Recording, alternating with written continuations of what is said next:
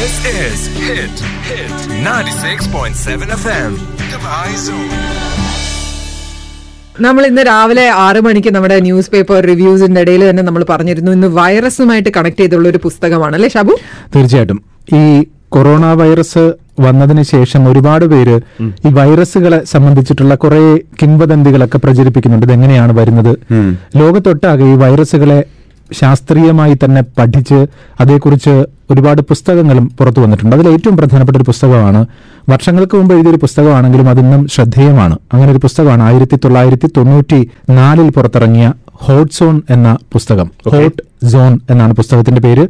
Richard Preston ആണ് ഈ പുസ്തകം എഴുതിയിട്ടുള്ളത്.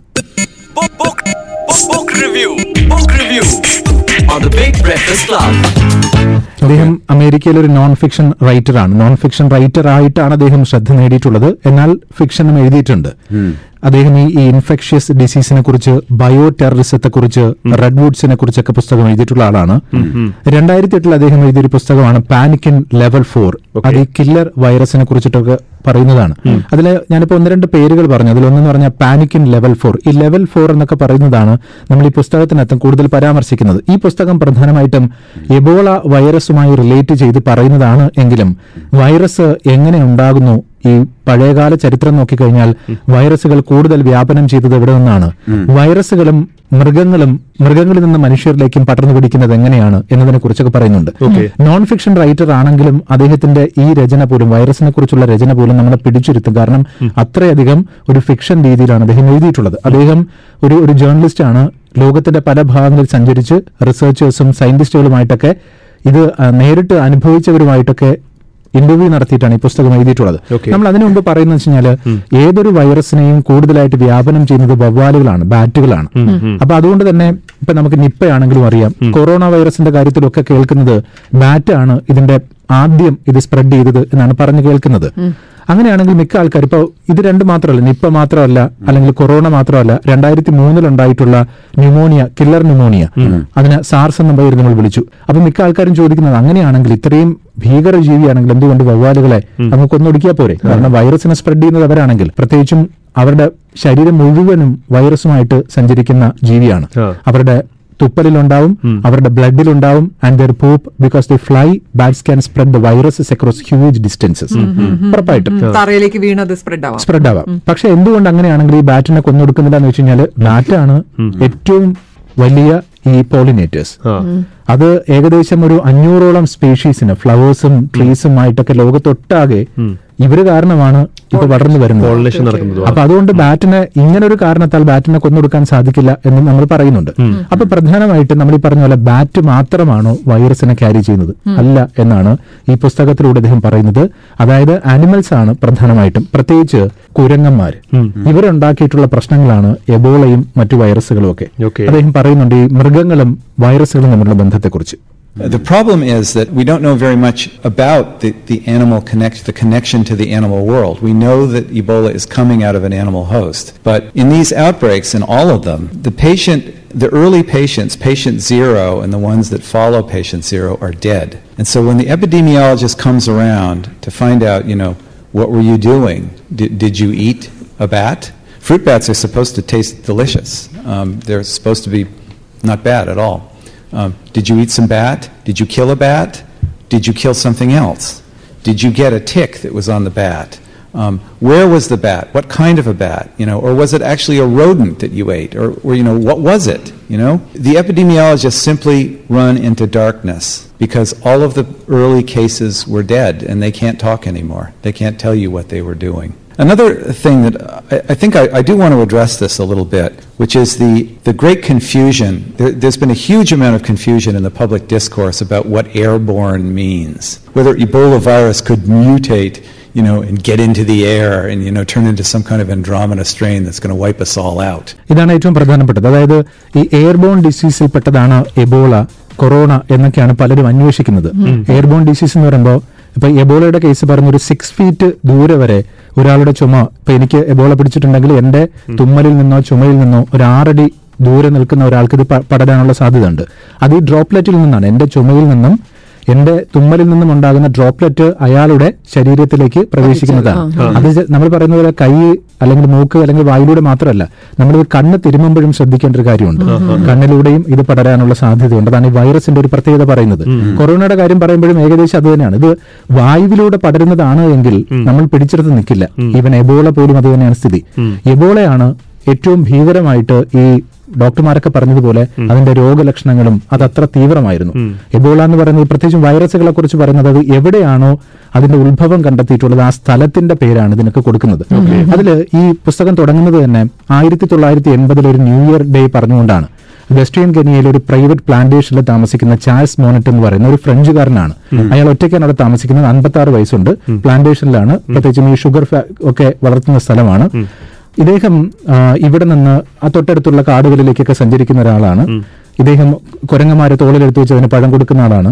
അതിനുശേഷം ഇവരൊരു കേവിലേക്ക് പോയി. കേവി പോയി ഒരു എട്ട് ദിവസം കഴിഞ്ഞതിന് ശേഷം ഇദ്ദേഹത്തിന് കലശലായിട്ടുള്ള തലവേദന നടുവേദന ഒക്കെ വന്നു. പിന്നീട് അദ്ദേഹത്തിന്റെ അസുഖത്തെക്കുറിച്ച് കൃത്യമായി വിവരിക്കുന്നത് അതാണ് നമുക്ക് പേടി തോന്നുന്നത്. കാരണം പിന്നീട് അന്വേഷിച്ചപ്പോഴാണ് മനസ്സിലായത് ഈ അസുഖത്തിന്റെ പേര് എന്ന് പറയുന്നത് മാർബർഗ് എന്ന് പറയുന്ന ഒരു അസുഖമാണ്. നമ്മൾ കേട്ടിട്ടില്ലാത്തൊരു തരം വൈറസാണ്. ഇത് എങ്ങനെ വന്നു എന്നുള്ളതാണ്. ഇത് ആയിരത്തി തൊള്ളായിരത്തി അറുപത്തി ഏഴിൽ മാർബർഗ് എന്ന് പറഞ്ഞു കഴിഞ്ഞാൽ ജർമ്മനിയിലുള്ള ഒരു സ്ഥലമാണ്. ഈ ജർമ്മനിയിലുള്ള സ്ഥലത്തിന് എങ്ങനെ ഈ വൈറസ് കിട്ടിയെന്ന് വെച്ച് കഴിഞ്ഞാൽ ജർമ്മനിയിലെ ഒരു ഫാക്ടറി ഉണ്ട് അവിടെ പടിഞ്ഞാറൻ ആഫ്രിക്കൻ മങ്കീസിനെ കൊണ്ടുവന്നിട്ട് അവരുടെ കിഡ്നി സെല്ലിൽ നിന്ന് വാക്സിൻ ഉണ്ടാക്കുന്ന ഒരു ഫാക്ടറിയാണ്. അപ്പൊ ഇത് പറഞ്ഞ പോലെ ഉഗാണ്ടയിൽ നിന്നോ അല്ലെങ്കിൽ പടിഞ്ഞാറൻ ആഫ്രി- ആഫ്രിക്കയിൽ നിന്നോ ഒക്കെ ആയിരിക്കും കുരങ്ങിനെ കൊണ്ടുവരുന്നത്. ഇതിനെ ഷിപ്മെന്റ് ചെയ്യും. ഷിപ്മെന്റ് ചെയ്തിട്ട് കൊണ്ടുവന്ന കുരങ്ങിൽ ഒന്ന് രണ്ടെണ്ണത്തിന് ഈ വൈറസുകൾ കണ്ടെത്തിയതായിരുന്നു. ആദ്യം ആയിരത്തി തൊള്ളായിരത്തി അറുപത്തി ഏഴിൽ ഈ ഫാക്ടറിയിൽ ജോലി ചെയ്യുന്ന ഒരു മനുഷ്യനാണ് ഈ കുരങ്ങിൽ നിന്ന് വൈറസ് പടർന്നത്. പിന്നെ അദ്ദേഹത്തിന്റെ അസുഖം പിന്നീട് ആയിരത്തി തൊള്ളായിരത്തി എൺപതിലാണ് കണ്ടെത്തുന്നത്. ഞാൻ പറഞ്ഞു വരുന്നത് അങ്ങനെ ഈ വൈറസുകളുടെ വ്യാപനത്തെക്കുറിച്ച് വൈറസുകൾ എങ്ങനെയാണ് കുരങ്ങിൽ നിന്ന് മനുഷ്യരിലേക്ക് വരുന്നത് എന്നതിനെ കുറിച്ചൊക്കെ കൃത്യമായി പറഞ്ഞിട്ടുണ്ട്. ഈ അസുഖങ്ങൾ പടർന്നു പിടിച്ചു കഴിഞ്ഞാൽ ഉണ്ടാകുന്ന ദൂഷ്യവശത്തെക്കുറിച്ച്. വൈറസിനെ കുറിച്ച് അദ്ദേഹം പറയുന്നത് കേട്ടു നോക്കൂ. When a virus is making a so called trans-species jump into the human species from some host species, when a virus is attempting, so to speak, to turn the human species into a new host, if you can talk about the goal of the virus, this is a little bit tricky because the organism does not have anything like a consciousness as we would describe it, and it has nothing like intention as we would talk of intention. But it, what it does have is biological sophistication, and it is set up genetically to be opportunistic. The goal of the virus is to set up uh, endless chains of infection in its new host, chains that are unbroken and never end. And in that sense, the virus, the, the, the virus which is making the trans species jump, which HIV did, is making itself immortal in its new human species, its new host. Uh, something like 7,000 years ago, the smallpox virus did this. Smallpox is thought to have once lived in some natural host, probably a rodent, and probably a rodent that lived on grain. പക്ഷിപ്പനി നമ്മുടെ നാട്ടിലെ കോഴിക്കോട് വന്നു പിടിച്ച സമയത്ത് മുഴുവൻ പക്ഷികളെയും കൊന്നൊടുക്കാൻ പറയുന്നതിന്റെ പ്രധാനപ്പെട്ട കാരണം ഈ പക്ഷിപ്പനി പക്ഷിയിൽ നിന്ന് മനുഷ്യരിലേക്ക് പടർന്നു പിടിക്കാനുള്ള സാധ്യത ഉണ്ട് എന്നുള്ളതുകൊണ്ട് ഇതല്ലാതെ വേറെ മാർഗമില്ല. കഴിഞ്ഞ ദിവസം ഈ പക്ഷിപ്പനി പടർന്നു പിടിച്ച സ്ഥലത്ത് തന്നെ ബാറ്റ് വവ്വാൽ ചത്തു കിടക്കുന്നത് കണ്ടു. ഇതിന് ഏകദേശം ഒന്നര മീറ്റർ ആഴമുള്ള കുഴി എടുത്തിട്ടാണ് അതിനെ കുഴിച്ചു മൂടുന്നത് പോലും. എന്തുകൊണ്ടെന്നാൽ ഈ ബാറ്റിൽ നിന്നും പടർന്നു പിടിക്കാതിരിക്കാൻ വേണ്ടിയിട്ട് അതിന് ഏതെങ്കിലും തരത്തിലുള്ള വൈറസ് ഉണ്ടോന്നും അറിയില്ല. അപ്പോൾ പക്ഷികളും ഈ മൃഗങ്ങളും ഉണ്ടാക്കുന്ന പ്രശ്നത്തെക്കുറിച്ച് വൈറസ് എന്ന് പറഞ്ഞ ഒരു ഒരു പാരസൈറ്റ് ആണ്. അതിന് സ്വന്തമായിട്ട് ജീവിക്കാൻ കഴിയില്ല. അത് ഏതെങ്കിലും ഒരു ഹോസ്റ്റലിലേക്ക് കയറി കഴിഞ്ഞാൽ ആ ഹോസ്റ്റലിന്റെ സെല്ലുകളിലെല്ലാം അത് വിളയാടും. ആ വാക്ക് തന്നെയാണ് കറക്റ്റ് അതെ. വിളയാടി കളിക്കും. അതിനുശേഷം പക്ഷേ ആ ഹോസ്റ്റിനെ കൊല്ലുകയല്ല ചെയ്യുന്നത്. അത് മരിക്കാൻ ഇഷ്ടപ്പെടുന്നില്ല. പക്ഷേ ശരീരത്തിൽ കടന്ന സെല്ലുകളെ മുഴുവനും ഇങ്ങനെ വിളയാടി നശിപ്പിക്കുമ്പോഴത്തേക്ക് സ്വാഭാവികമായിട്ടും ശരീരത്തിലൂടെ. ഇപ്പം എബോളയൊക്കെ കുറിച്ച് പറയുന്നത് വെച്ച് കഴിഞ്ഞാൽ ഏതൊക്കെ ശരീരത്തിൽ എവിടെ സുഷിരമുണ്ടോ അവിടെ നിന്നൊക്കെ ബ്ലഡ് പുറത്തേക്ക് ചാടും എന്നുള്ളത്. അതാണ് എബോളയും ഈ പറഞ്ഞ നേരത്തെ പറഞ്ഞ മാർബർഗ് എന്ന് പറയുന്ന അസുഖത്തിന്റെയൊക്കെ വൈറസ് പിടിച്ചാലുള്ള. കൊറോണ അത്രയും ഭീകരമല്ല എന്നുള്ളതാണ് ആകെ ആശ്വാസമുള്ളത്. പക്ഷെ എബോള വൈറസിനൊന്നും മരുന്നും ഇതുവരെ കണ്ടുപിടിച്ചിട്ടില്ല. നമുക്കതിനൊക്കെ സപ്പോർട്ടീവ് മെഡിസിൻസ് മാത്രമേ ഉള്ളൂ. ഈ കൊറോണയ്ക്ക് അതുപോലെ തന്നെയാണ് മരുന്ന് കണ്ടുപിടിക്കാനുള്ള ശ്രമം നടക്കുകയാണ്. പക്ഷെ എന്തുകൊണ്ട് കണ്ടുപിടിക്കുന്നില്ല എന്ന് ചോദിച്ചു കഴിഞ്ഞാൽ ഇതിപ്പോ എന്റെ ശരീരത്തിൽ കയറുന്ന വൈറസ് ആയിരിക്കില്ല ഞാൻ മറ്റൊരാൾക്ക് കൊടുക്കുമ്പോഴത്തേക്ക്. ഇത് ഇവിടെ നിന്ന് തന്നെ അതിന് രൂപവ്യതിയാനം സംഭവിക്കും ജീനുകൾക്ക് മാറ്റം സംഭവിക്കും. അത് മറ്റൊരാളിലേക്ക് കയറുമ്പോൾ അപ്പോൾ ഇത് കണ്ടെത്താൻ ശ്രമിച്ചാൽ തന്നെയും ഒരാളിൽ നിന്ന് മറ്റൊരാളിലേക്ക് വ്യത്യസ്തമായ വൈറസിന്റെ വ്യാപനം. ഇത് കണ്ടെത്താൻ നമ്മൾ ഈ പറഞ്ഞ പേരുകളൊക്കെ ഉണ്ടല്ലോ. അമേരിക്കയിലെ റിസർച്ച് യൂണിറ്റിൽ ഇങ്ങനെ സൂക്ഷിച്ചിട്ടുണ്ട്. അതാണ് ഇതിനകത്ത് ഇൻട്രസ്റ്റിംഗ് ആയിട്ടുള്ള വേറൊരു chapter level one level two level three level four level one എന്ന് പറഞ്ഞു കഴിഞ്ഞാൽ സാധാരണ വൈറസുകളെ കുറിച്ചൊക്കെ. Level two level three level ഫോറിലേക്ക് എത്തുമ്പോഴത്തേക്ക് അവിടെയാണ് കില്ലർ വൈറസുകൾ അതാണ് എബോളയൊക്കെ നിൽക്കുന്നത് ഇപ്പോഴും കില്ലർ വൈറസിലാണ് അവിടെ പരീക്ഷണങ്ങൾ നടക്കുന്നുണ്ട്. അപ്പൊ ഡോക്ടർ ജാൻ നാൻസി ജാൻസ് എന്ന് പറയുന്ന ഒരു ആർമി വെറ്റിനറി ഡോക്ടർ ഇവർ ഈ എബോളയെ ഈ വൈറസിനെ കുരങ്ങന്മാരിൽ ഈ വൈറസിനെ കുത്തിവെച്ചിട്ട് പിന്നെ അതിന് മരുന്ന് കൊടുത്ത് ഈ റിസൾട്ട് ഫലിക്കുമോ എന്ന് നോക്കുന്നു. ഇതാണല്ലോ ഇതിന്റെ മരുന്ന് കണ്ടുപിടിക്കാനുള്ള ശ്രമങ്ങൾ. ഇപ്പൊ ഇവർ അകത്തോട്ട് കയറി പോകുന്ന സമയത്ത് ഈ സൂട്ടൊക്കെ ധരിച്ചുകൊണ്ട് പോകുന്ന സമയത്ത് തന്നെ ഇവരിലേക്ക് ഈ എബോള വൈറസിന്റെ ഒരു ചെറിയ ഡ്രോപ്പ് വീണു എന്ന ഭയം ഉണ്ടാക്കുന്ന ഒരു ചാപ്റ്റർ ഉണ്ട്. പേടിപ്പിക്കുന്ന ഒരു ചാപ്റ്ററാണ് പക്ഷെ ആക്ച്വലി സംഭവിക്കുന്നില്ല. അതിന് മുന്നേ ഈ ഇത് പറയുന്നത് വെച്ചാൽ ഇവർ വീട്ടിൽ വെച്ച് കുഞ്ഞുങ്ങൾക്ക് ഭക്ഷണം കൊടുക്കാൻ സമയത്ത് ഒരു കത്തി എടുത്ത് ഒരു ടിന്ന് തുറക്കാൻ ശ്രമിക്കുകയായിരുന്നു. ഇതിന്റെ മുന കൊണ്ടിട്ട് അവരുടെ കൈ ചെറുതായി ഒന്ന് കീറി.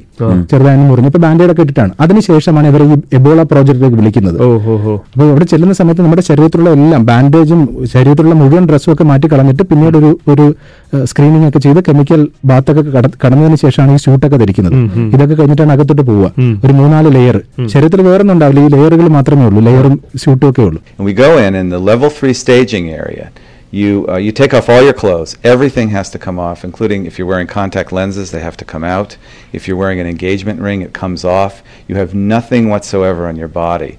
And you, you walk through an ultraviolet portal naked, and then you come into a staging area where you put on surgical scrubs, gloves, you tape everything up, and then you go into the area where you put the spacesuits on.